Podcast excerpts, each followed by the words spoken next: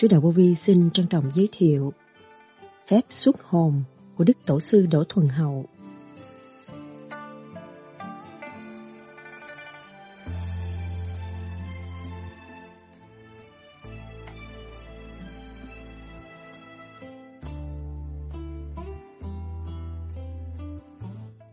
Tiểu sử Đức Tổ sư Đỗ Thuần Hậu 1883-1967 Đức Tổ sư Tổ Thuần Hậu sinh năm 1883 tại quận Lai Vung, tỉnh Sa Đéc, Việt Nam. Thân phụ là cụ Đỗ Hậu Cù, phó tổng An Thới dưới thời Pháp thuộc, thọ được 80 tuổi mới qua đời.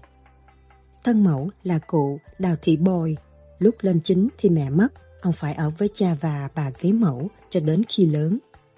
Sau khi lập gia đình được vài năm, ông mới tách ra ở riêng cũng vì hoàn cảnh khổ sở thời đó ông phải học nhiều nghề để sinh sống và nuôi gia đình. Đức Tổ sư đã học qua các nghề thuốc bắc, thuốc nam, làm bùa lỗ ban, coi quẻ, thợ mã, thợ nhuộm, thợ sơn, vân vân. Khi sửa soạn lập gia đình, ông phải đi dạy thêm tiếng Việt và tiếng Pháp cho trẻ em trong làng để có tiền lấy vợ. Đức Tổ sư có được 8 người con, một trai và bảy gái. Người con trai trưởng của Đức Tổ sư là ông Đỗ Vạn Lý, từng là sứ thần tại Ấn Độ và cựu đại sứ tại Hoa Kỳ dưới thời Tổng thống Ngô Đình Diệm. Ông cũng từng giữ chức tham lý minh đạo trong cơ quan phổ thông giáo lý Cao Đà Giáo Việt Nam. Vì lúc thiếu thời, Đức Tổ sư Đỗ Thuần Hậu gặp nhiều hoàn cảnh éo le, nên tâm trí ông lúc nào cũng suy xét về cuộc đời và kiếp người. Do đó, ông quyết tâm tầm đạo. Sau khi tu theo ông Cao Minh Thiền Sư một thời gian, ông vẫn chưa hoàn toàn hài lòng vì vẫn chưa được giải đáp hết thắc mắc. Đức Tổ sư trở về gia đình và tự nghiên cứu thêm pháp lý vô vi. Trong thời gian này, nhiều lúc Đức Tổ sư định thần và thường thấy hình Đức Phật hiện ra trên vách. Đức Tổ sư lấy làm lạ nên càng cố tâm tu luyện. Lúc khởi công tu thì Đức Tổ sư đã 55 tuổi, tâm không sợ chết, sợ nghèo đói. Đức Tổ sư quyết chí tu để xuyên phá bức màn vô vi bí mật, hầu tiếp xúc với Phật tiên mà học đạo. Nhờ lòng chí thành mộ đạo, Đức Tổ sư Đỗ Thuần Hậu đã ngộ được pháp lý vô vi, khoa học huyền bí Phật Pháp. Đức Tổ sư đã xuất hồn về cõi vô vi và đã được học đạo trực tiếp với Đức Phật như lời Đức Tổ sư đã tự thuật trong quyển Pháp xuất hồn. Đức Tổ sư Đỗ Thuần Hậu thường được gọi là ông Tư đã truyền dạy lại cho Đức Thầy Lương Sĩ Hằng, thường được gọi là ông Tám để tiếp nối công việc truyền bá đạo Pháp. Đức Tổ sư Liễu Đạo ngày 12 tháng 11 năm 1967 nhằm ngày 11 tháng 10 năm Đinh Mùi, thọ 84 tuổi hay 85 tuổi ta. Các tác phẩm của Đức Tổ sư để lại là Phép xuất hồn, Mơ duyên quái mộng, Tình trong bốn bể hay Điểu sao thiền sư, Đời đạo song tu, Kinh A Di Đà, chú giải.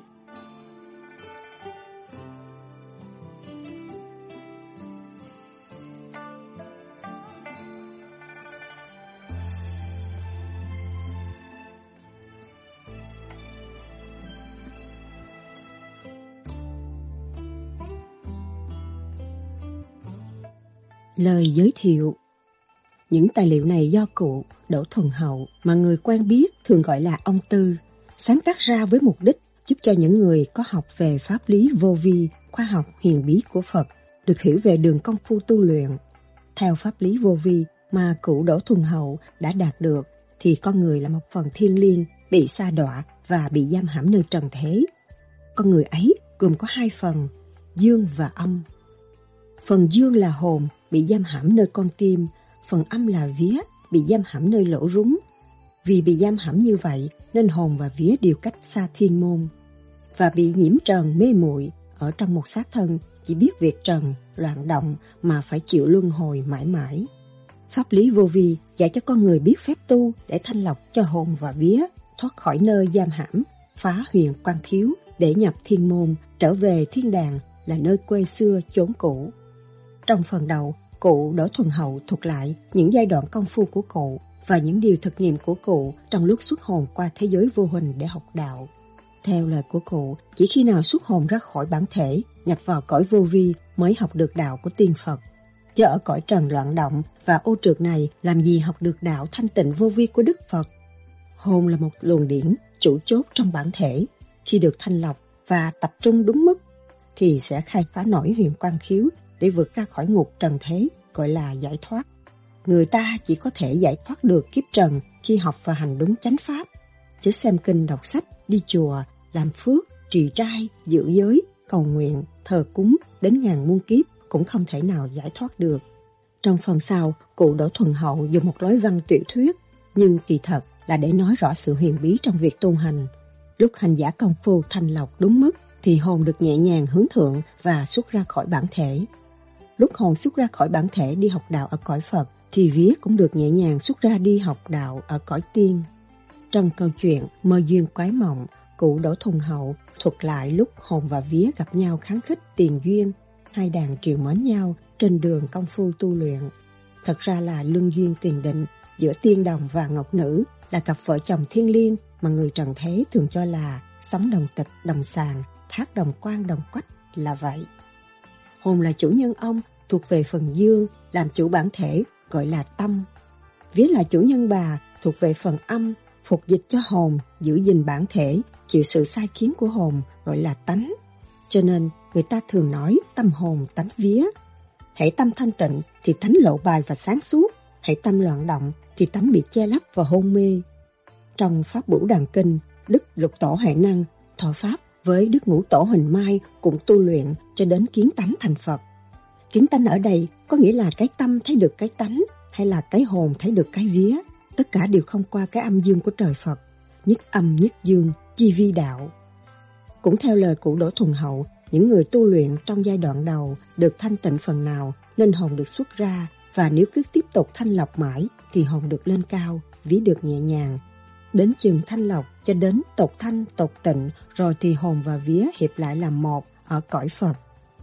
Xin chư quý vị, nếu có học về pháp lý vô vi thì nên xem đây là một cuộc mở đường dẫn lối vô cùng quý báu mà cụ Đỗ Thuần Hậu đã dày công khó nhọc nghiên cứu thực hành để lại cho chúng ta. Đối với quý vị chưa học về pháp lý vô vi, xin tùy nghi nghiên cứu để suy tầm đạo Pháp. Sài Gòn, ngày 5 tháng 5 năm 1997, Tân Hợi. Cư sĩ Nguyễn Xuân Liêm, Thành Tâm Cẩn bút.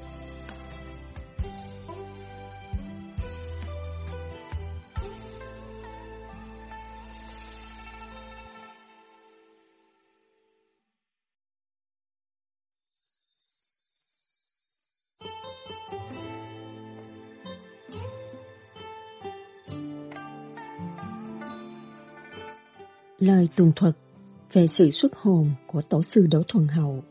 Sau khi luyện đạo được 6 tháng đầu, lúc nhắm mắt, công phu tôi được thấy tia sáng một vài lần, có vành chớp nhoáng trong tròng đen của con mắt, xẹt qua xẹt lại. Tôi để ý nhìn giống như mặt trăng lưỡi liềm. Tháng thứ bảy, ban ngày tôi cũng thấy mặt trăng lưỡi liềm khi tôi để ý lúc ban đêm thì rõ rệt hơn và được chiếu hiện nhiều lần. Tháng thứ 10, tôi thấy ngay trên sóng mũi, giữa hai chân mày có hỏa luân xa. Ý tôi thấy một cục lửa từ trong xẹt ra, ban đầu bằng đốm lửa nhang và phát hiện ra tròn lớn bằng trứng cút. Trong đốm lửa ấy, đỡ như than cháy, thêm một vòng vàng và bao xung quanh màu xanh sáng như mặt trăng mới mọc. Phất phơ qua lại rồi tan biến mất. Ý tôi tiếp tục ngó ngay chỗ ấy không lâu, hóa trở lại, lần này phát triển lớn hơn bằng trứng già và sáng chói hơn. Tháng thứ 12, tôi cũng thấy y như trên rồi biến mất. Lại hóa một lần sáng như đèn pin rọi xa ước chừng 100 thước. Tôi thấy trong mộng có nhiều đường chỉ rõ rệt. Tháng thứ 13, lần sáng ấy tỏ hơn. Tôi được thấy đường xá cây cối, nhà cửa và một tòa nhà nguy nga, lộng lẫy, trong đó có trưng bày bàn ghế và hàng vải, bố, ngũ sắc. Có một vài hình bóng qua lại. Tháng thứ 14, càng thấy càng xa. Tháng thứ 15, Ý tôi được gần cảnh ấy, thấy càng rõ rệt hơn, nhưng chẳng thấy người. Tháng thứ 16, tôi nhớ đến sư tôi ở Động Kim Quang, núi Ông Tô, ở Châu Đốc. Trong lúc công phu, tôi được thấy ông sư tôi, nhưng vừa thấy thì có một bàn tay lớn che án ông. Trong một tháng, sư tôi xuống gặp, tôi thuộc lại và hỏi về bàn tay ấy. Sư tôi cho biết bàn tay ấy là của sơn thần thổ địa. Tháng thứ 18, tôi xuất một bóng tròn, độ 5 phân đi trên cảnh trời thấy cảnh vật nguy nga nhưng không có người. Ý bước lên từ chòm mây. Tháng thứ 19, khi tôi công phu ý định lên gặp Phật tiên, mong được sự chỉ giáo về đạo. nhưng ham cảnh vui đẹp. Đi chơi quên lẫn, không gặp được Phật tiên, vì cảnh thiên đàng đẹp hơn thế gian. Có những đặc điểm như đường xá, hình như tráng xi măng trắng. Có nhiều đốm nho nhỏ trói rọi. Trên lề đường trồng cây dương và cây liễu yếu, bao bồn, trật tự. Hai bên hàng ba có trồng cây tí tô, mọc dày như gấm. Tôi cũng để ý bước lên trên ấy, đi rất êm. Đi một khúc xa, tôi thấy một con sông. Giữa bên sông có một hòn núi, có một con đường vạch sẵn. Tôi đi theo lên đến chỗ ấy, có một bàn thạch. Tôi đến bàn thạch ngồi ngắm cảnh bao la tươi đẹp. Màu trời xanh biếc, phía sau núi có một cây cầu bắc ngang sông. Cỏ làng càng cầu gắn đèn pha hai bên, rồi theo mé đường. Tôi đi theo mé đường qua cầu, phải đi một khúc đường xa, đến đó bóng tôi đã mờ và tan mất. Tôi tạm ngừng, lúc ấy bản thể tôi tỉnh dậy. Cách bảy ngày sau, tôi cũng đi đến đó, đi thêm một khúc đường, thì ý tôi thấy một hình bóng không khác gì bản thể tôi. Qua bảy ngày sau nữa, tôi được qua một cảnh khác, tôi thấy một đám quỷ xương khô qua cầu. Đuổi tôi trở lại, nhưng tôi cứ việc đi, ý không sợ sệt. Tôi thấy một số bà Phước ăn mặc như dưới thế gian. Tiến tới một khúc đường, tôi thấy một người to lớn. Đang đi tới trước mặt tôi, xe mặt mày hung tợn. Có một vành tròn màu xanh lá cây giữa trán và hai bên gò má. Mặc áo rộng màu xanh dương, lưng mang ngọc đáy, chân đi hia, tay cầm một sợi dây trong màu cà phê, bay mùi tanh hôi, có ý muốn đánh lộn với tôi. Mặt tôi ngó ngay người ấy, lưỡi tôi hỏa phù, ngủ lôi, phun ra, thấy một làn sáng chiếu ngay, thì hình thù của y bị tan rã. Chỉ còn lại quần áo, phù kể trên tôi đã học sẵn kêu là cửu thiên lỗ ban sát thần phù. Có công dụng trừ ma ém quỷ. Sau trận đánh đó, trụ hình về bản thân, tôi bị nạn, đau nặng 6 tháng. Sư tôi ở núi ông Tô xuống cho thuốc, nhưng không chữa được. Chết đi sống lại 4 lần, sao phải nhờ bác sĩ Thạch cứu chữa, dùng điển rọi cuốn họng, trị mới hết bệnh. Tôi về nhà dưỡng bệnh thêm 4 tháng nữa, bệnh được an lành, tạm gác công phu thêm 10 tháng nữa để dưỡng bệnh, cộng tất cả vừa tu vừa bệnh gần 30 tháng. Sau thời kỳ dưỡng bệnh, tôi bắt đầu công phu trở lại, trong một tháng thì tôi cũng được công phu như cũ. Khi xuất hồn đi, tôi cũng được thấy con đường. Vào núi cũ trước kia, cũng qua cầu, vừa đi vừa thấy dọc theo mương lộ. Phía bên tay trái có năm chặng đều có xe ngủ sắc mọc. Tôi bẻ 10 bông sen, đi thêm một khúc đường, ý tôi thấy mệt quá, tự nhiên hình bóng tan rã. Nhưng không bao lâu thì được huồn nguyên, bông sen đã mất, tôi cũng bỏ qua. Tôi tiến tới một lối đường nữa, dừng, ngắm cảnh. Ý tôi đang mặc một cái áo dài trắng, tay rộng, có kết hai lần chỉ vàng nơi ống tay. Tiếp tục đi tới, tôi thấy ông quan công cưỡi ngựa. Có người đẩy xe chở gươm đầu hổ, theo ngài. Ý tôi chào ngài, vẫn đi tới tôi, thấy năm bầy ngựa ngũ sắc, sắp hàng ngay thẳng, có một con ngựa đứng vào hàng đầu, gắn yên giáp đầy đủ. Khi tôi đến gần, thấy ngựa bạch vui vẻ, hình như trực sẵn để tiếp tôi. Lúc ấy, tôi cũng vui vẻ leo lên mình ngựa, chạy được một khúc rồi bay tung lên trên trời. Tôi được thấy lâu đài tứ phía, nguy nga ngoạn mục, thời thới ở trong lòng tôi. Khi ngựa bay đến một cây cầu phía dưới có sông rạch, ngựa dừng chân. Tôi bước xuống, xem dưới vạt cầu, thấy có một nàng tiên ra chào tôi và tự xưng là A Hương cô nương. Người phụ trách cởi rồng làm mưa gió, cô nương có nhờ tôi cởi con rồng thay thế cô và giao cho tôi một cái bầu nhỏ đựng nước và căn dặn rằng tôi được cởi lên mình rồng bay đi. Sau khi họp gió, lúc con rồng quay đầu lại ngó tôi, thì tôi phải đổ bầu nước ấy. Đúng theo lời dạy, tôi đã được cởi rồng bay một vòng và thi hành y theo lời dạy. Xong xuôi trở về chỗ cô tiên ấy, giao trả con rồng và bầu nước.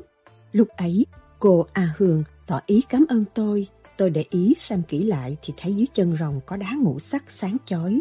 Tôi lên ngựa, bay một vòng quanh bầu trời thế giới rồi trở về chỗ cũ. Trở về bản thân mưa vừa tạnh. Từ đó trở đi, tôi được cởi ngựa đi chơi ba tháng khi tôi xuất hồn. Tháng thứ 34, tôi cũng xuất hồn lên chỗ đám ngựa, nhưng không thấy ngựa, thành thử bơ vơ, không biết đi đâu bây giờ.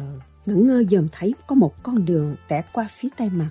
Tôi đi một đội đến cửa Tam Quan, ý định đi thêm nữa. Lúc ấy, trước mặt tôi có một người đi đến. Tôi định hỏi thăm đường đi về đâu, ý vừa định vừa suy nghĩ. Có đường thì cứ đi, chứ hỏi chi những khách qua đường. Lúc ấy, người khách qua khỏi lưng tôi, tôi không để ý. Khi dòm lại, thấy hình bóng được tỏ rõ hơn.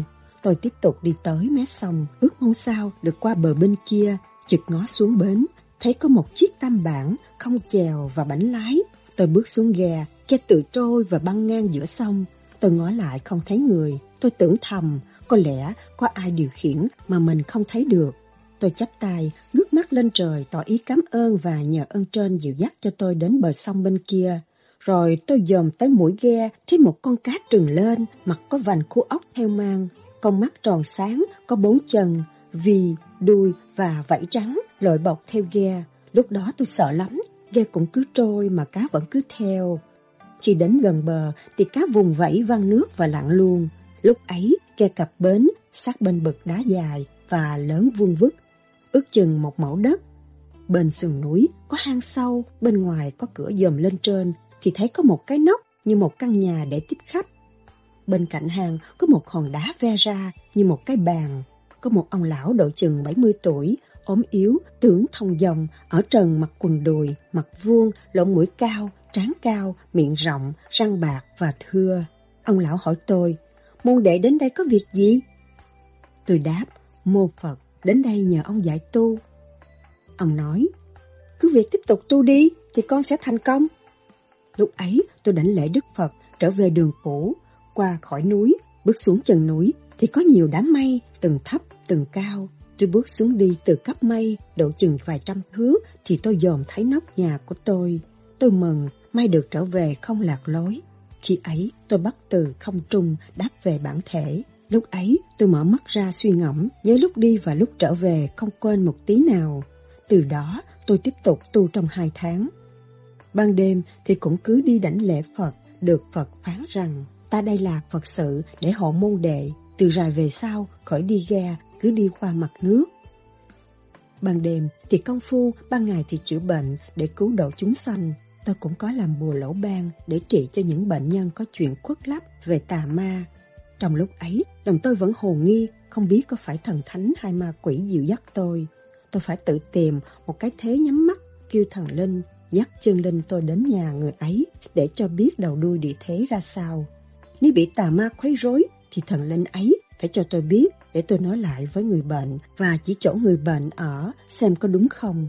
Thì người bệnh cho rằng đúng, tôi vẫn còn hồ nghi, cho rằng người bệnh muốn được hết bệnh, nói xuôi theo ý tôi. Tôi đích thân đi theo bệnh nhân đến tận nơi xem thì quả thật là đúng. Nhưng trong 10 lần cũng có vài lần sai chút ít. Tôi xét lại cũng chưa vừa ý, tôi vẫn còn phu y như trước, chừng một tháng nữa và tiếp tục nghiên cứu như trên. Cũng có khi người bệnh muốn biết vong hồn ông bà cha mẹ khuất lấp ra sao. Tôi bảo, nói tên họ rồi tôi xuất điển đi đến tận nhà người bệnh kêu thổ địa thần kỳ đã để hỏi. Tôi thấy thổ địa thần kỳ đến, người như mình, bịch khăn đen, quần trắng, áo dài đen, mang cặp da đen, chào tôi và hỏi, có chuyện chi? Tôi cho hay có tên họ đó, vân vân. Nhưng có nhiều người nam phụ lão ấu cũng trùng tên họ. Khi tôi trở lại cho bệnh nhân biết rằng vong linh người ấy đã già, tả mặt mày hình dung thì bệnh nhân cho là phải. Nhưng tôi vẫn nghi ngờ tự xuất điển đi một lần nữa và cũng kêu thổ địa thần kỳ. Khi ông già đó dắt tôi tới chỗ ông ở, thì ông dắt tới một cái mạ cũ, tôi về thuật lại và tả cảnh cho người bệnh nghe. Có những gì nơi mộ, người bệnh nhìn nhận. Cũng có nhiều người khác đem hoa quả đến cúng, tôi cũng dùng điển dòm thấy và nói lại họ cúng trái cây gì và những trái cây ấy có vết tích xấu tốt làm sao thì những người ấy cũng nhìn nhận. Tôi tiếp tục công phu, ban đêm nương theo đường đi cũ, ngay đến chỗ khi trước. Trên đường lộ phía bên tay trái có sen ngũ sắc, tôi tự bẻ sen đảnh lễ Phật. Lúc ấy, Phật lấy cọng sen làm phép lành cho tôi. Khi Ngài đưa cọng sen lên, thì hình bóng tôi tan rã. Trong chốc lát, tôi được huần hình lại như xưa. Tôi đảnh lễ Phật tỏ phước đức của Ngài. Khi đó, Ngài đưa tay chỉ ngọ bảo tôi đi qua quan âm Bồ Tát. Thì tôi vừa đến triền núi, thấy có bậc đá xây đường. Đồng thời có một tiên nữ mang một giỏ lam. Có quai, cô lượm trứng đá đủ màu sắc, trói rọi như ngọc. Tôi chào và hỏi cô lượm trứng đá để làm chi? Cô trả lời rằng, quan âm Bồ Tát giải lượm vì trứng đá này quý báu vô biên, mỗi thứ trứng đá trói rọi từ một ngàn thước sắp lên, ngũ sắc, chẳng khác ngọc pha ly.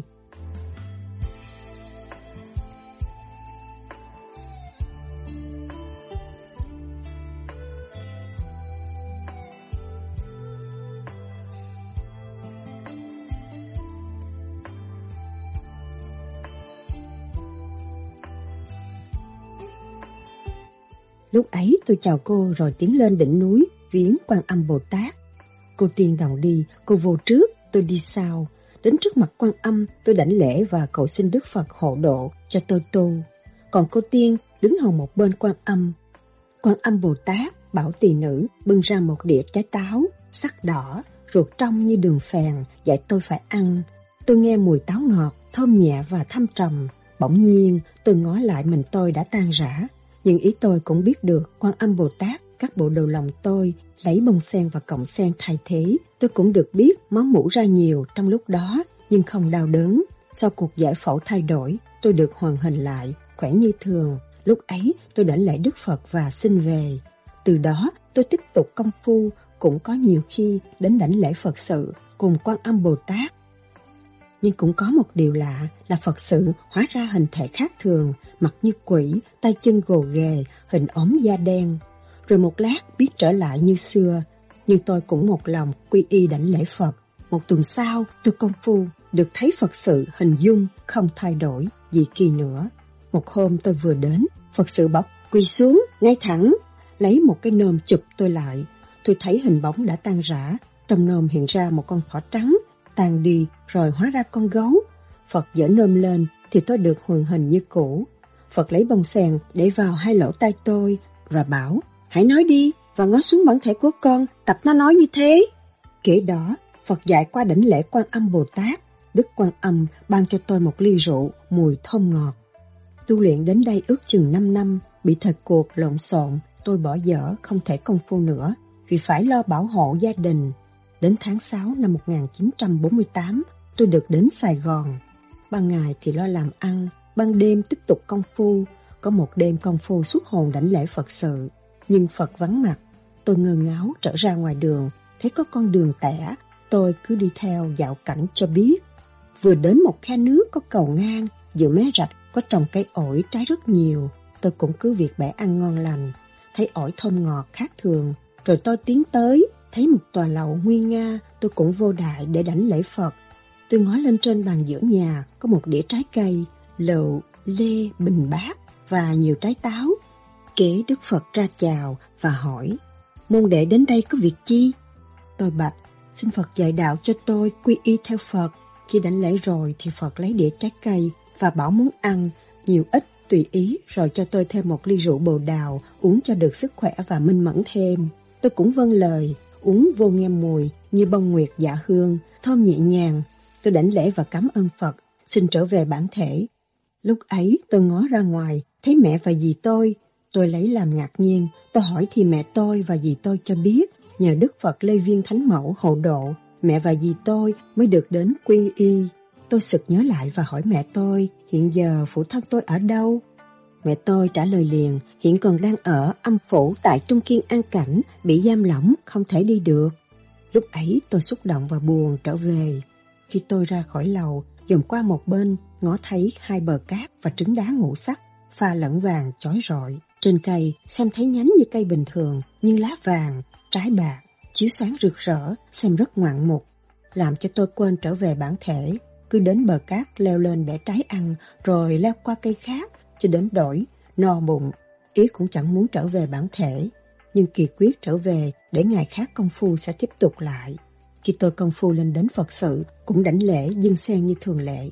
Tôi cũng nhớ lại phụ thân tôi còn ở âm phủ, Phật sự dạy để đến lễ rằm tháng 7 là lễ ân xá vong linh mới được thi hành việc ấy.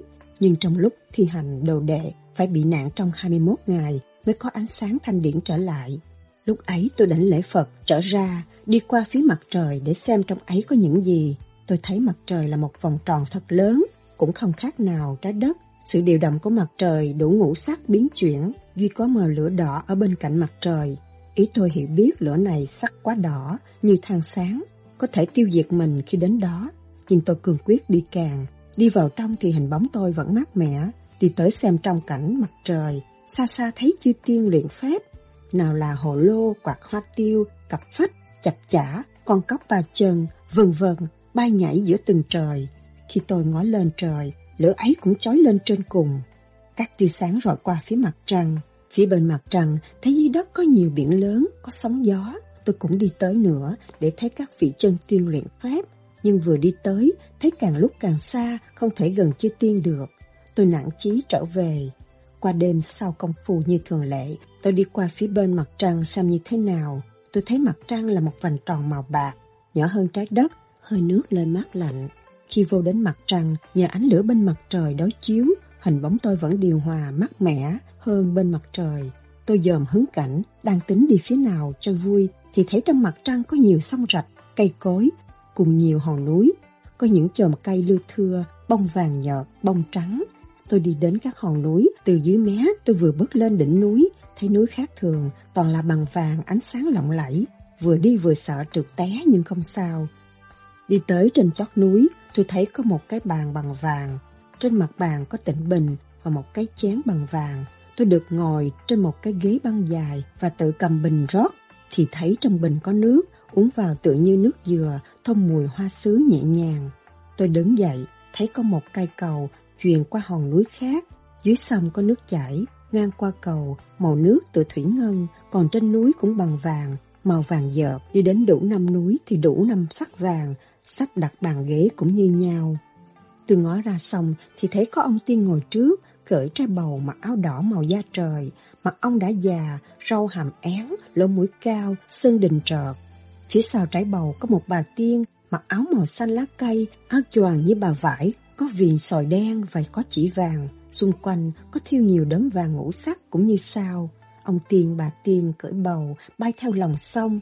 Tôi cũng đi theo người, muốn đi cho kịp để hỏi thăm, nhưng ông bà cởi bầu đi trước, không thể hỏi được, nạn ý tôi trở về. Qua đêm sau, tôi cũng đi đến Phật sự đảnh lễ rồi cũng tiếp tục đi chơi mãi. Đến một vì sao phía nam thì tôi thấy một vòng tròn lớn, tựa như mặt trăng. Trong ấy, màu lửa đỏ dợt nhưng có nhiều đốm sao của mặt trời xâm nhập vào vành sao.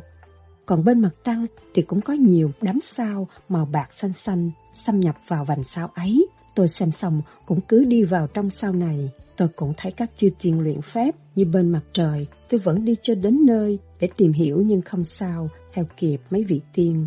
Chán nản, tôi đi ra ngoài, vừa đi vừa ngắm cảnh trời, cũng không thấy chi lạ.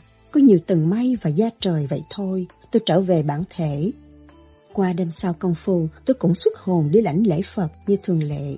Lần này qua vì sao phía Bắc thì cũng thấy y như ngoài phía Nam. Tôi cũng chán ý bước ra ngoài, lên một tầng không không, thấy mệt quá tan rã hình bóng. Một chốc lát, hình tôi kết thúc lại như xưa, nhưng càng nhẹ và mau hơn trước. Tôi cũng thấy da trời mênh mông, nhẹ nhàng, mát mẻ, khỏe khoắn. Tôi cũng cứ đi qua phía bắc, ngắm cảnh thấy mù mịt như xương xa, trời đất bao la rộng lớn, nhưng hơi thở khó chịu, tôi chán ý trở về. Đến ngày 14 tháng 7 năm 1951, có một đêm tôi công phu, qua viếng bên Cao Ly, tôi thấy có một cái giếng lớn, ở dưới có nhiều linh hồn, con nít lẫn người lớn trôi theo dòng nước chảy, không thể vô bờ được. Tôi đứng than thở, trời đất cho như vậy là đau khổ, cũng do thời cuộc phát sanh, tôi buồn chán nản không thể tả được. Tôi đi đến một thành phố nọ, thấy hoang vu, nhà siêu, cửa đổ, đi dọc đàn, thấy nhiều người cất liều nhỏ bằng lá, đang chùm nhum, lo bữa cơm. Tôi thấy một phụ nữ nấu món ăn, rau cùng gạo lộn xộn. Tôi đứng lại nhìn trời ảm đạm, mặt trăng đã xế ngang đầu. Tôi càng chán nản hơn nữa, quay lại bước lên trên mây, trở về bản thể tôi. Đến sáng lại, tôi nhớ lại lúc công phu, thấy những chuyện kể trên rất buồn cho nhân loại. Trong ba đêm tôi nghĩ công phu, trực nhớ lại linh hồn ông thân tôi đang còn xa đọa nơi âm phủ. Tôi cũng vâng lời theo Phật sự dạy, tới đêm 18 tháng 7, tôi nhất định đi xuống âm phủ. Trong lúc công phu, hồn tôi được đi trên một con đường thẳng thắn. Tôi cứ đi tới, thấy có một ngã tẻ bên tay mặt, có một con đường nhỏ hai bên bờ có cỏ và tre lưu thưa. Tôi tiến tới thấy có bốn năm hình bóng ốm yếu, kỳ gò như một bộ xương, mặc quần áo đã tơi, hình như đã bị đói khát lâu rồi. Đi không muốn nổi, tôi vừa đi vừa thấy có hai ba liều nhỏ lợp bằng lá, có treo năm ba nải chuối, trên mặt bàn có một chảo đồ ăn, liều vắng teo không một ai mua bán cả. Đi thêm một khúc đường, thấy có một cái rạch, có cây cầu đúc bắt ngang, có lan can độ chừng 200 thước tay. Ngó xuống rạch thì thấy đủ loại rắn, loại đặt trên mặt nước, không thể tả. Bước xuống đường thì có một cái thang đi xuống đường. Phía bên tay mặt, tôi đi tới, thấy có một cái thành rộng lớn bao la. Ngoài thành có nhiều xe kéo, gọng trở ngược, người sau đẩy tới. Đến tại cửa thành, tôi thấy hai người lính, mặt mày dữ tợn, mở cửa xe, dẫn tội nhân vào. Tôi liền hỏi, hai người lính nói đây là âm phủ. Tôi cũng thừa dịp theo sau và tiến tới điện Diêm Vương. Lúc ấy, Diêm Vương gật đầu chào và hỏi tôi, đến cái việc chi?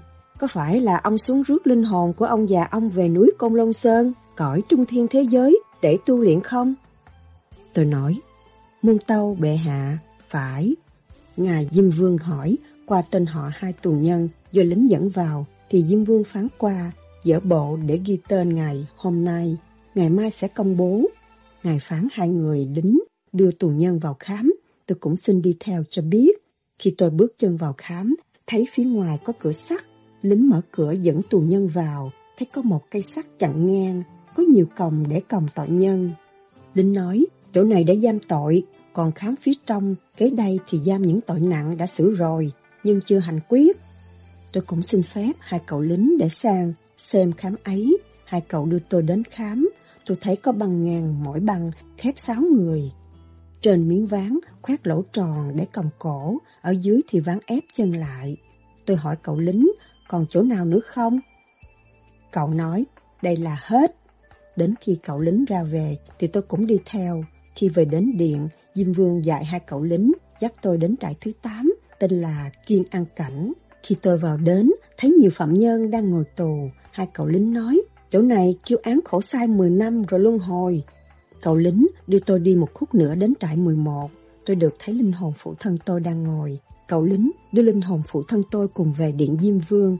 Diêm Vương giải phán quan, dỡ sổ ghi tên họ và nói rằng Tội nhân này được về Cung Long Sơn tu luyện do lệnh Phật ân xá. Khi tôi bước ra đường, đến một cái cầu đâm ra, thì thấy lính những tội nhân ra đó để hành quyết. Lúc ấy, lính xô tội nhân xuống nước, có nhiều rắn, đến cắn mổ. Tội nhân vẫy vùng, la khóc, ôm xồm. Tôi sợ quá, hối thúc phụ thân tôi đi.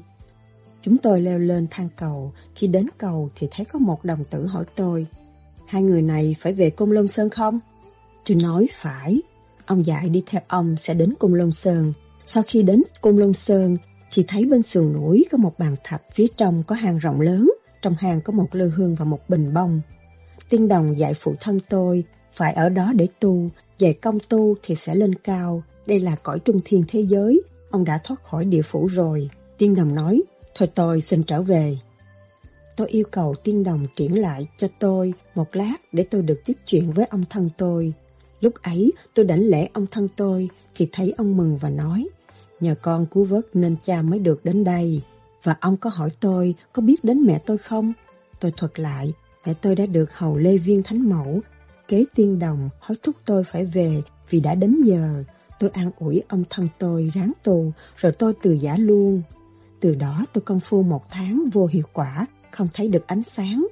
Qua tháng sau tôi công phu được hoàn nguyên hình và đi lên đảnh lễ Phật như xưa. Qua đêm sau, tôi cũng công phu và bẻ sen ngũ sắc hai bông, chia ra làm hai bó để dâng cho Phật sự và quan âm Bồ Tát.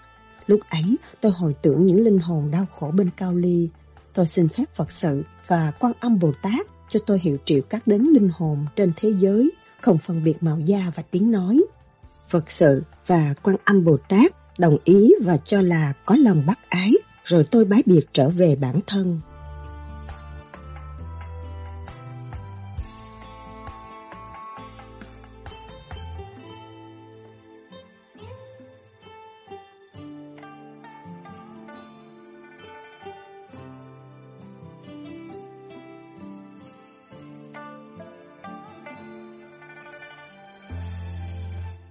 Qua đêm kế, tôi cũng bẻ sen làm như thường lệ, đến Phật sự và quan âm Bồ Tát đảnh lễ, rồi thì Phật sự ban cho tôi một cây cần, ở dưới treo vải phướng, ngang năm tấc, dài hai thước, có nhiều vải thẻ bao vòng tròn xung quanh.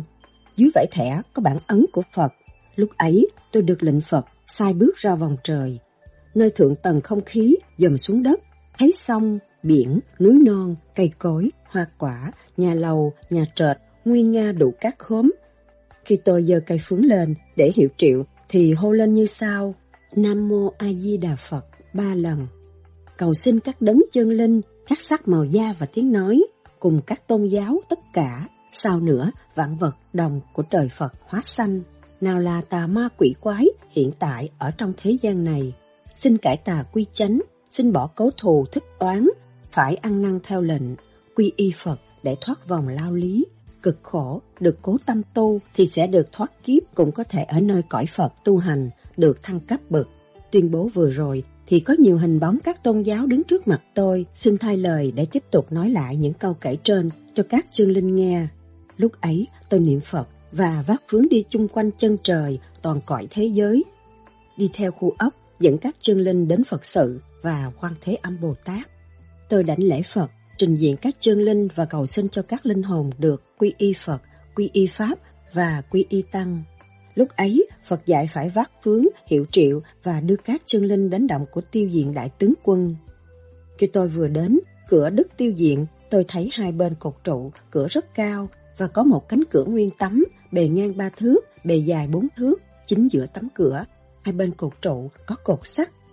Tự nhiên cửa ấy tung lên, tôi vác cờ hiệu triệu vô, tôi thấy đức tiêu diện mặt mày dữ tợn, tựa tựa, mặt khổ lan, mặc áo lông cọp, dưới vận chăn da cọp, mang một đôi hia đen và vớ có vần xéo trắng. Ngài nói tiếng hùng hào, đây là các chân linh đến tu phải không? Tôi đảnh lễ Ngài và đáp, Mô Phật, xin đưa các chân linh đến quy y Phật, quy y Pháp, quy y Tăng. Đức tiêu diện đại tướng quân cầm một cây cờ xéo vải trắng, ria đen, có sòi dấu xung quanh, bay tung lên cao khỏi đầu tôi ước chừng ba thước, ra lệnh cho các chân lên vào. Lúc ấy, tôi cũng đi theo để xem trong ấy có những gì. Tôi dần qua phía bên mặt, thấy những bà Phước mặc quần áo như dưới thế gian, cũng chắp tay dưới ngực. Đến chẳng khác thì tôi thấy nhiều phụ nữ mặc áo đủ màu như người Việt Nam, một tấp khác mặc áo như người Trung Hoa, có viền vải đen và có thiêu đủ thứ, chỉ ngũ sắc, đứng trên một tấm đá có bông, đưa tay chào nhiều kiểu, tay mặt dơ lên, tay trái chống nạnh, hai chân đứng thẳng rẳng, cũng có người làm như vậy nhưng lại co một chân, tôi cũng cúi đầu chắp tay một Phật. Vô đến một lớp nữa, tôi thấy những người đàn bà ấn và cao miên, choàng chăn như ông sải chắp tay trên trán chào tôi, tôi cũng trả lễ, mô Phật. Rồi tôi đi tới nữa, thấy còn hằng hà xa số chương linh, nam, phụ, lão, ấu, đủ các nước, không thể tả cho xiết được. Lúc ấy, gần đúng giờ, tôi trở lại đảnh lễ Đức Tiêu Diện Đại Tướng Quân, cầu xin Ngài hộ độ cho các chân linh được tu hành và độ cho tôi công phu được sáng láng.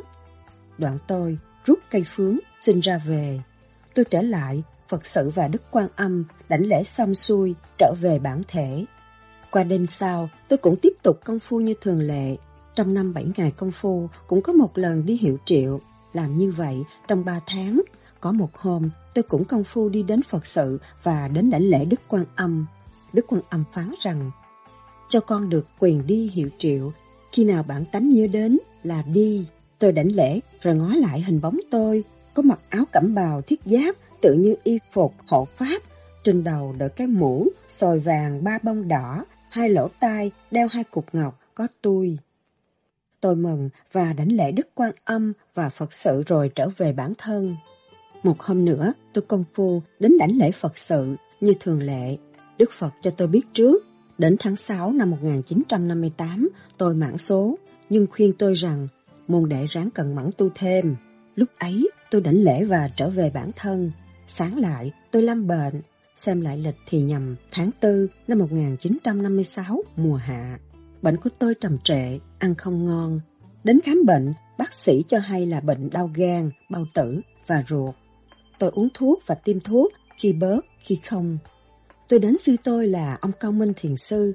Ông cũng được biết, đến năm 1958 tôi sẽ bị nạn. Sư tôi dạy tôi lên chùa Châu Thới, có ông thầy coi chùa, nương theo đó mà dưỡng thân tị nạn.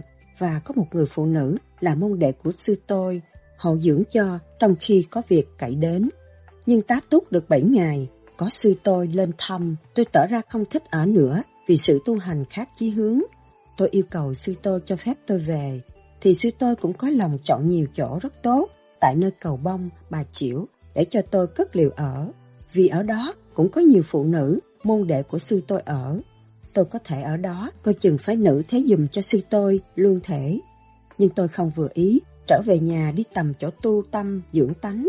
Lúc tôi đang suy tính thì có một môn đệ tôi tên là Chính Vàng, một cô tên là Năm Mẫn và một cô già, môn đệ của sư tôi, xin đi theo để nhờ tôi trị bệnh. Tất cả đồng sửa soạn hành lý, đi xe tới Long Thành, thuê xe ngựa vào chùa Thiên Thai chính nóc, chỗ đó em đềm đất rộng, nhưng vắng người vì thời cuộc. Khi xe đến chùa, chúng tôi mang hành lý vào chùa, xin ở tạm thì có ông sư ở chùa tên là Thầy Bảy. Thuật lại rằng, phía sau cách chùa chừng trăm thước, kế bên núi có động tên là Linh Quy. Linh Quy là một mái đá của núi Vera, của Đức Thầy Thiên Thai trước kia, chiêu thợ hồ xây đắp trên nóc hình một con rùa. Ở dưới có nhiều cục đá chở lên làm cột và vách đá, thẳng dính vào núi. Trong ấy sắp đặt đủ tiện nghi tu hành, nhưng lúc thời cuộc bị phá hư hao chút ít. Cho đến chùa Thiên Thai cũng vậy. Tôi xuất ra 2.000 đồng để cúng chùa và xin sửa chữa ba ngày. Lúc ấy thì ông thầy Bảy đưa tôi đến gặp ông hậu trưởng là ông cụ tri phủ cùng một họ với tôi. Ông ấy đồng ý cho tôi ở tạm tại chùa 7 ngày để sửa sang động linh quy. Lúc ấy, người bệnh là cô hai, nghịch chí hướng xin về, còn lại ba người, sửa sang động, linh quy xong, tôi ở được 3 tháng, thì bệnh tôi cũng được thuyên giảm hơn lúc trước. Đến năm 1957, bệnh tôi trở lại nhiều, tôi đến San Pon điều trị, hao hơn 12.000 đồng. Một hôm tôi nằm, vừa nhắm mắt, thấy Đức Quan Âm Bồ Tát đưa tay rờ ngực và bụng tôi. Sáng lại, bệnh tôi chỉ còn chút ít thôi, tôi ráng ở nhà thương hai ngày rồi về. Dưỡng bệnh một tháng tại nhà, tôi cũng phổ độ cho toa cứu bệnh. Cũng chữa các bệnh lãng trí, tôi thường nghiên cứu, nhắm ở đây mà biết được bên kia. Có một người bạn của tôi tên là Hoàng Chí Doãn, đưa một bệnh nhân lãng trí đến. Tôi cũng theo con mắt để dòm xem gia đình ấy bị cái gì. Tôi được thấy có một gốc cây đã bị đốn. Tôi có vẽ hình tướng gốc cây, rồi tự đi đến nhà chùa mà xem, thì thấy rõ y như vậy. Tôi biết bệnh này lâm vào ngũ hành vì lập chùa thờ Phật, nhưng chỉ hướng theo ngũ hành là đem lại nguồn lợi cho nhà chùa. Cho nên, nội bọn đều bị nhân quả không thể chữa hết. Có nhiều trường hợp tôi đã xét và thấy như vậy. Muốn nghiên cứu sự thật, có phải là tôi đã được lên trời không? Lắm lúc tôi xuất hồn làm tan đám mây trên trời. Sau khi mở mắt xét lại thì cũng y như vậy. Tôi vẫn được biết ngũ hành là giúp cho bản thể mọi người cùng linh hồn. Qua tháng sau, tôi công phu như trước. Lúc ban ngày, tôi cũng nhắm mắt lên trời, xem xét cơ cấu hoạt động của ngũ hành và tiên Phật. Tôi xuất hồn đi mỗi ngày một giờ và buổi sáng lúc 8 giờ, cứ 15 phút phải trở về bản thể nói lại cho thật ký chép. Chỉ được thấy cảnh này, cảnh nọ thôi. Tất cả bao la trong chính tầng trời Phật. Lên đến tầng minh triết, có mây sáng chói nhưng không cảnh. Tôi được gặp một ông hình đen như đồng đen sáng chói. Tôi đánh lễ và hỏi ông, ông chỉ nói mồ Phật mà thôi. Cộng lại tất cả tôi đi một tháng 28 ngày, phí công vô ích. Tôi tức mình, một hôm tôi công phu đến đảnh lễ Phật. Phật hỏi, môn đệ đi dạo các tầng trời Phật, có thấy chi không? Tôi đảnh lễ, thưa, có, nhưng Đức Phật cũng không đề cập đến chuyện trên trời. Tôi trở về bản thân, tiếp tục công phu trong 10 ngày như thường lệ. Một hôm đúng ngọ, trên đầu tôi nghe một tiếng nổ nhỏ, tôi thấy hơi nặng đầu. Tôi nhắm mắt dùm lại trong ngũ tạng tôi thấy ánh sáng mặt trời rọi đủ, nào là mây, sao, mặt trời, mặt trăng cũng như trên trời.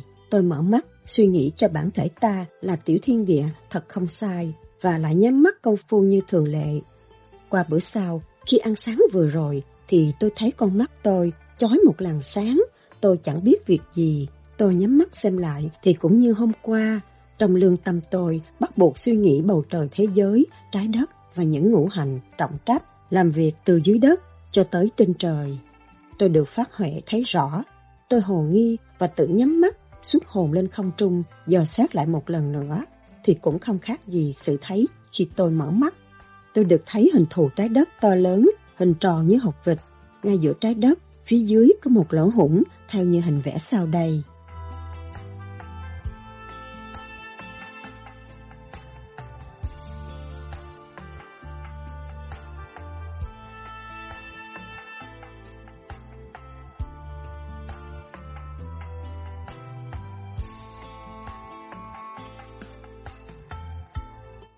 Mặt trời bên trái mặt trăng bên phải.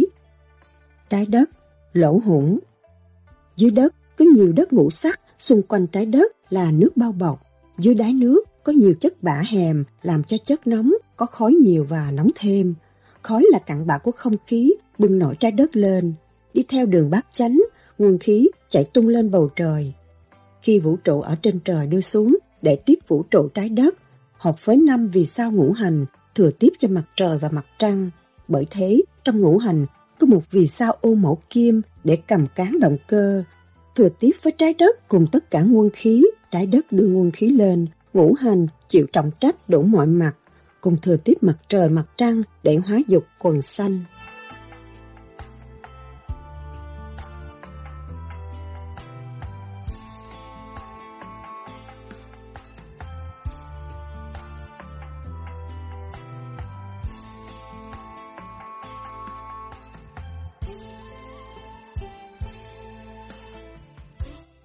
Sự hóa dục quần xanh cho chính từng trời, mười phương Phật chứng kiến và lập ra nhiều nguyên tử lực, mặt trời, mặt trăng để hóa xanh người.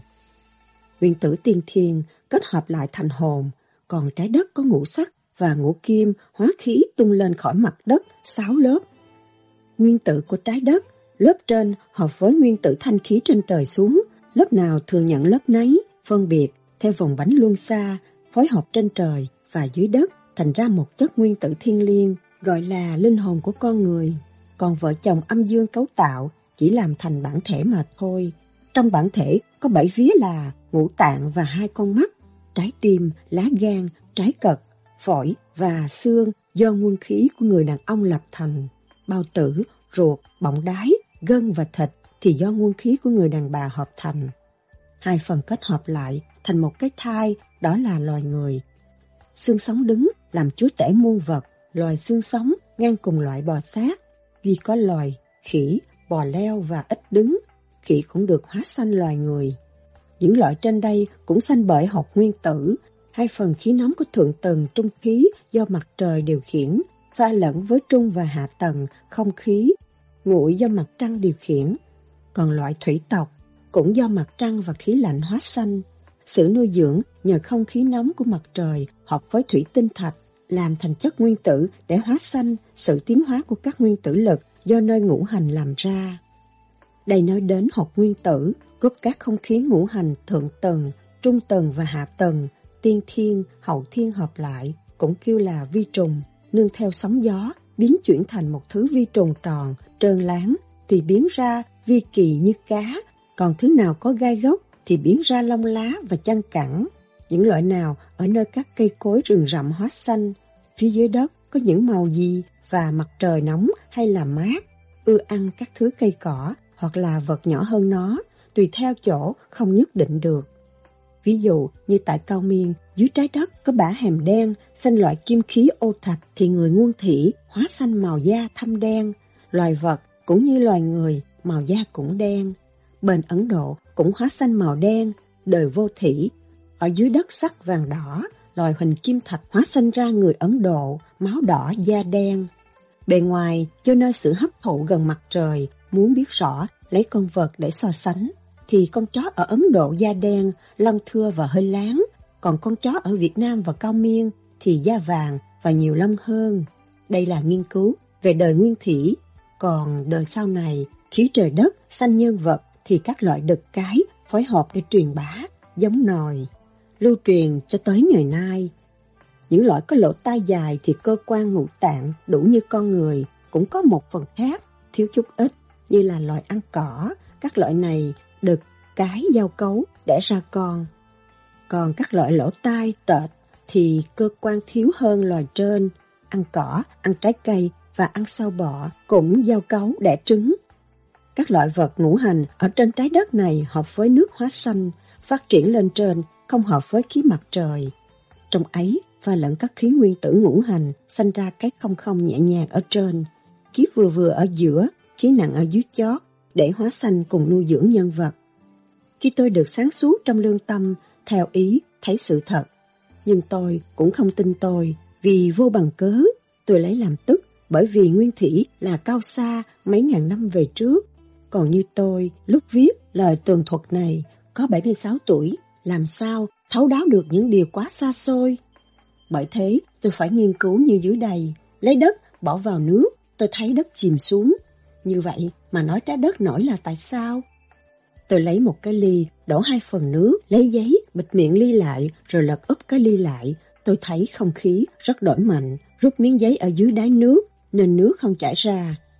Miếng giấy mỏng manh mà vẫn có sức chịu đựng tới 2 phần 3 ly nước. Nước nặng 2 phần, còn không khí có 1 phần. Xem như trên, thì trái đất cũng nhờ không khí nóng và không khí nguội pha lẫn đỡ lên. Nên trái đất chìm thành nổi. Chất nóng và chất lạnh đưa lên trên không biến thành hai thứ lửa chiếu theo vòng quanh chân trời, hóa một bóng tròn thành mặt trời, bao bọc chất lửa. Dưới đất phía bên cao xẹt lên đó, rọi ngang qua bên thấp, chiếu theo đường kính đạo. Còn đốm lửa bên thấp dưới trái đất thoát lên trên không, chiếu vòng quanh chân trời, hóa hình mặt trăng. Chất nguội của nước gọi là chất biển lạnh, pha lẫn phối hợp điều hòa thành chất dưỡng khí để hóa xanh mọi mặt cùng nuôi dưỡng nhân vật. Chất nóng và chất nguội cũng đều mạnh. Sự nghiên cứu như sau đây. Lấy một cái ve chai, miệng hẹp hơn cái trứng gà, lói ba phần, đổ nước sôi vô chai, làm chất lỏng có hơi nóng, lột một cái trứng gà, luộc sơ, bỏ vỏ, để trên miệng ve ấy. Nhờ không khí nóng rút trứng gà vào ve, đó là sức mạnh của nước. Lấy một cái chai khác như trên, lấy một miếng giấy, đốt lửa, bỏ vào chai thì cái không khí nóng của lửa nó cũng hút vào. Nghiên cứu về mặt trời mặt trăng, khi trời nắng tôi lấy một cái kiến mặt lòi rồi ánh nắng mặt trời chói vào mặt kiến thì tôi thấy một đốm lửa tròn ở ngay giữa, thâu chất nóng vào, rọi xuống, có thể đốt cháy điếu thuốc. Nghiên cứu bên nào thì rọi bên ấy, cũng như mặt trời mặt trăng đối chiếu, còn các vì sao thì nhờ tia sáng mặt trời chiếu xẹt ra những đốm lửa gọi là sao. Nhưng bên mặt trăng là nước pha lẫn với lửa cũng đối chiếu, vì sao ấy gọi là hành tinh, cũng có thể gọi là ngũ hành, phối hợp không khí ở dưới trái đất và không khí mặt trời, mặt trăng hóa thành gọi là sao. Nhưng ban đêm ta thấy có đường kính đạo ở dưới trái đất, chiếu lên trên không, từng trời thì đường kính đạo cũng do nơi khí nóng, khí nguội của trời đất phối hợp gọi là giải ngân hà. Hai bên giải ngân hà có nhiều sao mọc dài theo hai đường thẳng rẳng đầy cả sao thì cũng như trên mặt trời mặt trăng chiếu nhiều đốm lửa phối hợp biến thành. Từ đó rồi lên thượng tầng minh triết cũng y như vậy. bắt trên không phản chiếu xuống trần gian, trên mặt trái đất có nhiều hòn núi ngũ sắc là do nơi chất nóng như bụi cát, trong bụi cát có chất nhớt. Nhờ sự nóng gom góp các bụi nhớt hợp thành cả khối đá liên kết với nhau, nổi lên trên mặt đất ban đêm nhờ sức lạnh của mặt trăng, ban ngày nhờ sức nóng của mặt trời, trở nên một vật cứng thành đá. Trong khối đá có sự sáng của mặt trời, mặt trăng chiếu dịu, làm ra một chất kim khí, khi trong cục đá người ta ngó thấy những chất sáng như vàng bạc và có nhiều thứ hợp ngũ sắc, những chỗ nào dưới đất dày, sắc nào nhiều hơn thì sắc ấy mạnh mẽ hơn. Hóa ra núi đen gọi là đá bùng để dùng làm đá mài dao, còn núi đỏ do nơi khối đất đỏ kết thành một hòn núi, trong ấy có sắc trắng và sắc vàng màu huỳnh, gọi là đá cẩm thạch, chung đúc, nổi lên thành núi, trong đấy có thứ đá tinh khiết để làm chuỗi học bích. Có một thứ đá trong và sáng ngời, nhờ nơi khí mặt trời và mặt trăng, nó cũng chói lóng lánh, những người được khối đá đó để làm hộp ngọc, quả xoàn. Núi xám trắng, thứ đá tinh ba của núi, trong khối đá ấy có thứ đen để làm huyền, núi nào có huyền thì cũng biết được. Buổi sớm mai, lúc còn sương mù, người ta thấy có một ngọn khói đen từ trong núi bay tung lên. Khói đen ấy, nó chạy ruồng cũng khó tầm. Chất đá thường người ta lấy để làm vôi và xi măng. Núi xanh cũng vậy. Núi vàng cắt to, người ta ưa đục lấy làm đá mài dao. Trong đó, chất nóng hợp với khí đá, những mỏ đá thành dầu lửa. Dầu lửa cũng chạy có mạch theo hang. Núi này, ở dưới có nhiều chất axit naturel, còn dưới chân núi có nhiều thứ cùng vàng pha lộn đất hiệp với chất nóng ở dưới đáy đất đưa lên, còn mồ hôi của cát thành ra một thứ phèn đen và cát lồi. Trên mặt trái đất, tùy theo khói ngũ sắc sanh ra nhân vật, cây cối, hoa quả do mặt đất sanh ra, còn loại côn trùng, chỗ ăn ở tùy theo màu sắc. Do nơi cây cối nuôi dưỡng nó, nhưng mọi núi đều có nhiều khói kim khí, cũng tùy theo sắc đá mà thôi. Đây nói về bốn biển. Dưới biển có chỗ cao như đồng nội, có chỗ thấp như thung lũng, có bông đá và san hô, có màu chói rọi là kim khí, nước, cũng do nguồn khí của trời đất tung ngang qua dưới đáy. Nguồn khí ấy chạy qua đường kính đạo, có thứ chạy ra biển, còn có thứ hơi để điều nước ra giữa trái đất. Nước nổi lên, có bong bóng gọi là soi tim, bong bóng ấy nổi vừa tới mặt nước thì bể ra kêu tiếng ầm ì, có âm thanh, giận sóng, sóng làm ra gió, gió đốc sóng, làm thành luồng sóng lớn, gọi là động cơ của sóng và gió. Nước cũng có bốn thứ, có thứ màu đen mùi nồng, thứ đỏ mùi chát, thứ xanh mặn, thứ trắng ngọt. Trên mặt nước có nhiều bọt nước, cũng có màng màng, bọt nước là sóng gió làm ra, còn màng màng là do chất axit dưới đáy biển nổi lên. Axit ấy là do loại mũ dầu của cây lá ủ mộc, Lâu ngày thành ra chất axit. Dưới đáy nước có một thứ nhớt đóng tròn dài, cũng biết ăn uống và bò. Loại ấy có khí hóa xanh cá vôi, cũng có một thứ khác về loại axit có vôi và có chất nóng. Hóa xanh một miếng tròn lớn, có gai và có nhớt. Giờ nơi sóng gió đánh nhò cục, chuyển động lâu ngày, miếng ấy rút nhỏ lại thành đầu, miệng, mắt. Bốn phía có bốn cái gai lớn làm chân. Phía sau có một cái gai nhỏ làm đuôi. Thứ này gọi là heo nước, lội dưới nước và đi trên mặt đất. Cũng ăn đủ thứ, sọ ốc cũng lên bờ ăn nhiều thứ cỏ, bụng lớn, có thể bò hết không khí, rồi lặn xuống nước, chịu đựng 24 giờ.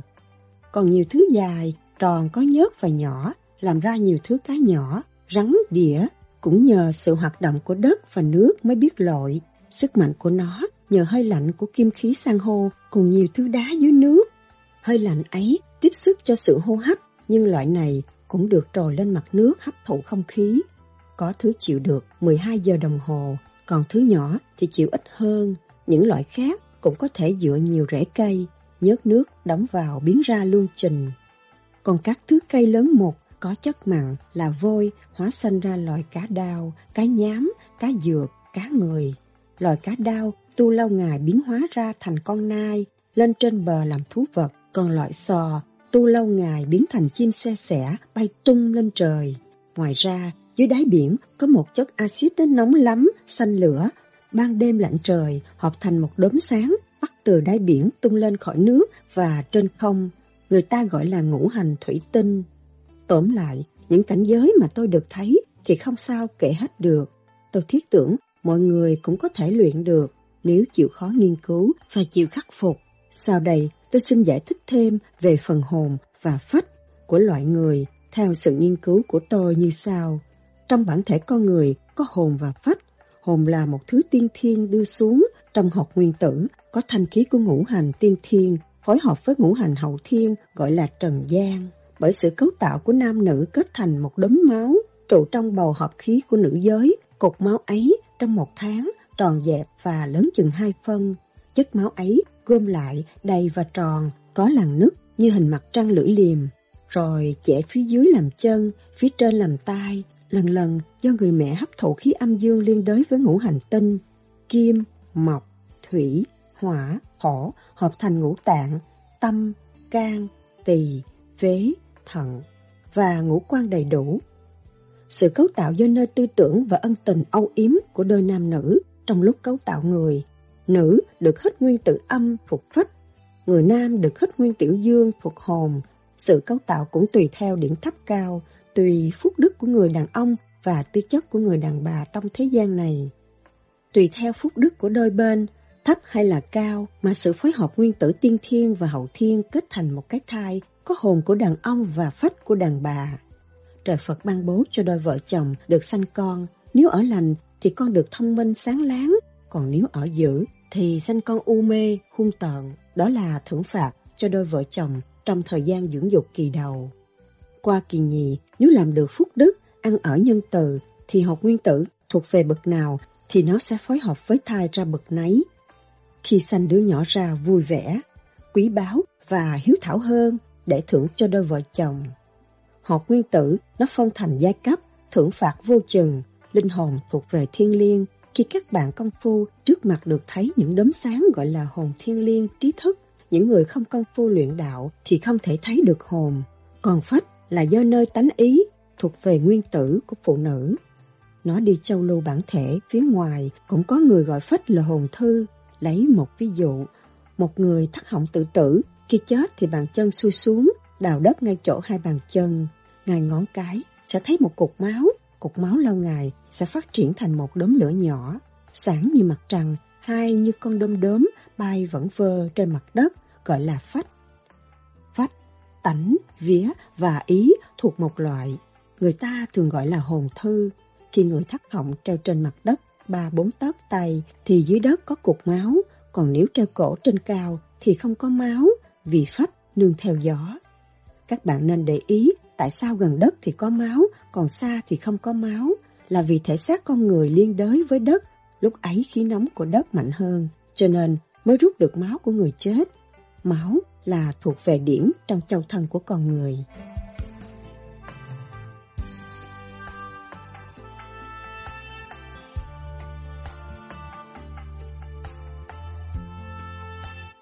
Chúng ta nên tầm xem phách ở đâu? Khi tay ta bắt tay người khác, thì người ấy biết được tay của ta nóng hay lạnh. Thử tự ngắt lấy, thì ý ta biết chỗ ấy đau.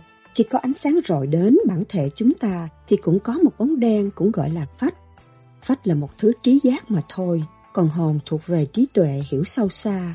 Khi ta công phu luyện đạo, xuất hồn thì chỉ có đốm lửa hiện trước mặt. Nếu có muốn đủ hình bóng thì phải về công luyện tập.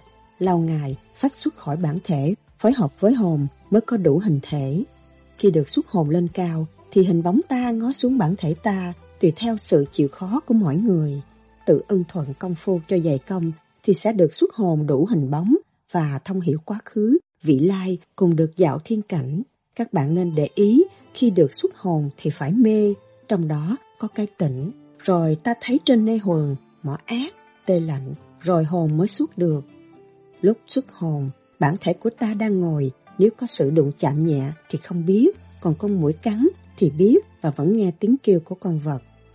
Bản thể là một cơ cấu phối hợp ngũ hành, cấp bậc, gọi là tiểu thiên địa, do nơi sự điều khiển hóa xanh của ngũ hành tiên thiên. Chất nguyên tử tiên thiên cũng là một chất nhớt, hóa xanh, xương và gân to, do sự phối hợp của nguyên tử tiên thiên và hậu thiên kết thành ngũ tạng. Phổi thuộc kim, hóa xanh nước, thủy, gan thuộc mộc, hóa xanh lửa, hỏa, tim thuộc hỏa, hóa xanh thổ, bao tử thuộc thổ, hóa xanh kim. Thận là trái cực, chia ra làm hai bên thủy và hỏa để điều khiển ngũ hành. Trong ngũ hành, mỗi chất đều có nguyên tử. Nguyên tử là một thứ thanh khí hoạt động không ngừng. Trong mỗi bản thể đều có vật chất là cái xác làm trụ sở cho nguyên tử hoạt động, giao thiệp bên trong và bên ngoài. Tại sao người ta thường gọi là tiểu thiên địa? Phật là vũ trụ, cửu khiếu, ngài soi ốc, trung tim bộ đầu ta, còn trời là ở trước trán ta, còn mắt bên trái gọi là mặt trời sáng đỏ lửa hồng. Mắt bên mặt thuộc về mặt trăng, hai con mắt, khóc có nước chảy, đó là trời mưa. Gàn là mây khói, khi gàn lấp con mắt thì ta thấy mắt mờ như xương văn. Ngoài mặt da có nhiều lỗ chân lông, hóa mồ hôi xanh tuyết. Ngũ tạng là năm vì sao gọi là hành tinh, tức là năm đốm lửa. Máy cơ cấu tạo hóa điều khiển mọi mặt bên trong và bên ngoài. Xương là một chất vôi, vôi là một khí nóng là lửa, còn gan là một chất nước, nhớt lỏng, hợp thành gọi là nước. Máu là do nơi chất nước và đất lọc thành châu lưu trong bản thể ta gọi là điển. Xác thịt, tất cả đều có khí điển bên trong và bên ngoài. Khi khí điển của năm khốn lửa tan mất thì thể xác ta hết cử động gọi là chết. Xác chết thuộc về thổ hoàng nguyên cho đất. Tìm hiểu điển hình của trời Phật. Khi Phật truyền pháp ấn có ba chấm gọi là tam giác. Điểm thứ nhất là một vị cao thượng không thể thấy được là vì ta còn ở thế gian không được biết Phật trời từng nào là cao thượng. Khi Phật Ngài truyền ấn, thiên thượng, thiên hạ duy ngã độc tồn, nghĩa là trên trời dưới đất có một mình ta, thế gian hy hữu. Trong thế gian ai cũng có, với mấy câu chữ cao xa đó, nhưng chúng ta không thể thấy được sự bí ẩn của trời Phật. Thành thử, buộc lòng phải nghiên cứu để thấu đáo. Phật Ngài truyền ấn tâm giác. Chấm thứ nhất gọi là tinh, chấm thứ nhì gọi là khí, chấm thứ ba gọi là thần. Tinh để làm việc cho vũ trụ, khí để làm việc cho ngũ hành, thần để làm việc cho đất. Lúc nguyên thể thì có Phật, trời và đất. Đất sanh nhân vật gọi là thiên, địa, nhân, trời, đất, người. Tôi xin nghiên cứu như dưới đây.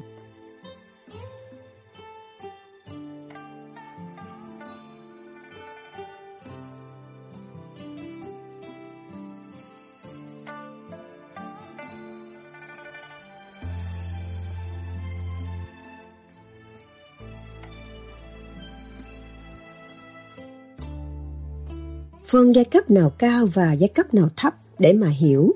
Trước mặt ta có mặt trời, mặt trăng là hai con mắt, đó gọi là mặt trời, còn trên xoáy của chúng ta, ta không thể thấy được, gọi là vô cực cao thượng, đó là Phật. Ta là người ở thế gian, chùm thấy có mặt trời, mặt trăng, sao và mây, còn Phật thì ai thấy được, đó là cao thượng. Bởi vậy, người ta gọi là Phật, trời, người.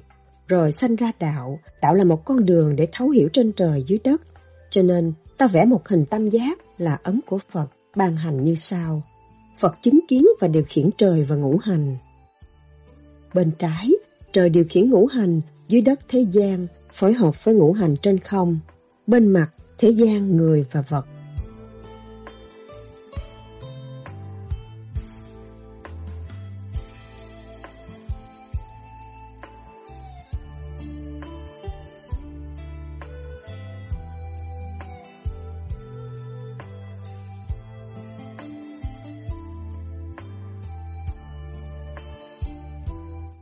Con đường đạo cũng là tam giác chia ra như sau.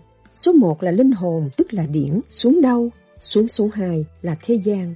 Số 3 làm việc gì? Làm việc cực nhọc, đổ mồ hôi, xót con mắt, cạnh tranh, phấn đấu. Xong là chết, sẽ về thiên đàng. Đây là tóm tắt của đường đạo. Sửa chơn sang bước đường đạo. một Đường đạo có chánh tâm, tu thân, khắc kỷ, phục lễ. 2. Nhân, nghĩa, lễ, trí, tính. ba Sĩ, nông, công, thường Gồm tất cả có ba điểm giác. một Giác minh là minh triết, tức là một vị Phật. Minh mẫn sáng suốt là người biết đạo. hai Giác đắc là người còn đương công phu để thấu hiểu nguồn cội của đạo, sự lành, sự dữ.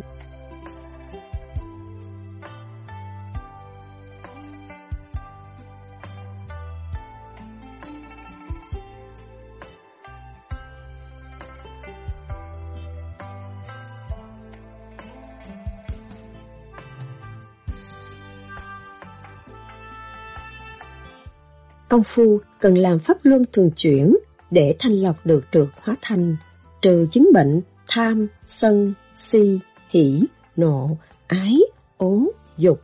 Chúng ta công phu bền bỉ nhờ pháp môn gọi là hỏa luân xa. Chúng ta phải ráng làm pháp luân thường chuyển để năm đốm lửa gian ra, tứ lửa hung bạo kêu là hỏa tặc. ba Giác ngộ là người trao luyện và đã gặp đạo, rõ đạo. Khi chúng ta công phu luyện đạo chuyển pháp luân cho mãnh liệt thì lửa hỏa tặc gian ra, còn lại lửa thanh gọi là hỏa đức. Hỏa đức này gốc từ trên mặt trời, mặt trăng xuống gọi là điển, cũng gọi là nguyên tử nữa, làm cho chúng ta trở nên một người lành, phản bổn huần nguyên, y như lúc sơ sanh. Từ đó tới sau, ta sẽ được sáng suốt, không xa đọa làm lỗi nữa, gọi là giác ngộ. Muốn cho được thấu đáo điểm thứ ba hơn, thì hỏa đức là thiên liêng, Tâm hồn gồm tinh, khí, thần, còn phách là hỏa tặc. Thứ nhì, lấy cặn bã của mặt trời, mặt trăng cũng là cặn bã của ngũ hành, gọi là thất phách là vía, vía là bóng hình. Phép giải trí của đời đạo song tu, tôi để vào mục này cho các bạn khảo cứu cho được thêm sáng suốt.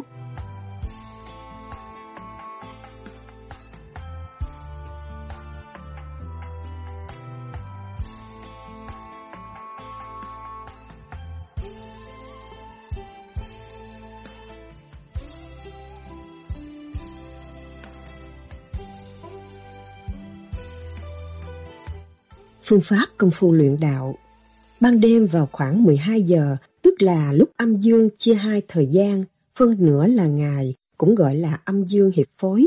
Ta ngồi yên tĩnh để cho bản thể ta được yên, gọi là tịnh tâm, xếp bằng, dùm xuống phía dưới hai bắp vế, thấy có ấn Phật tam giác, để ý từ đầu gối lên đến rúng là tề luân hư cảnh, nghĩa là bánh xe, làm cho phát điển.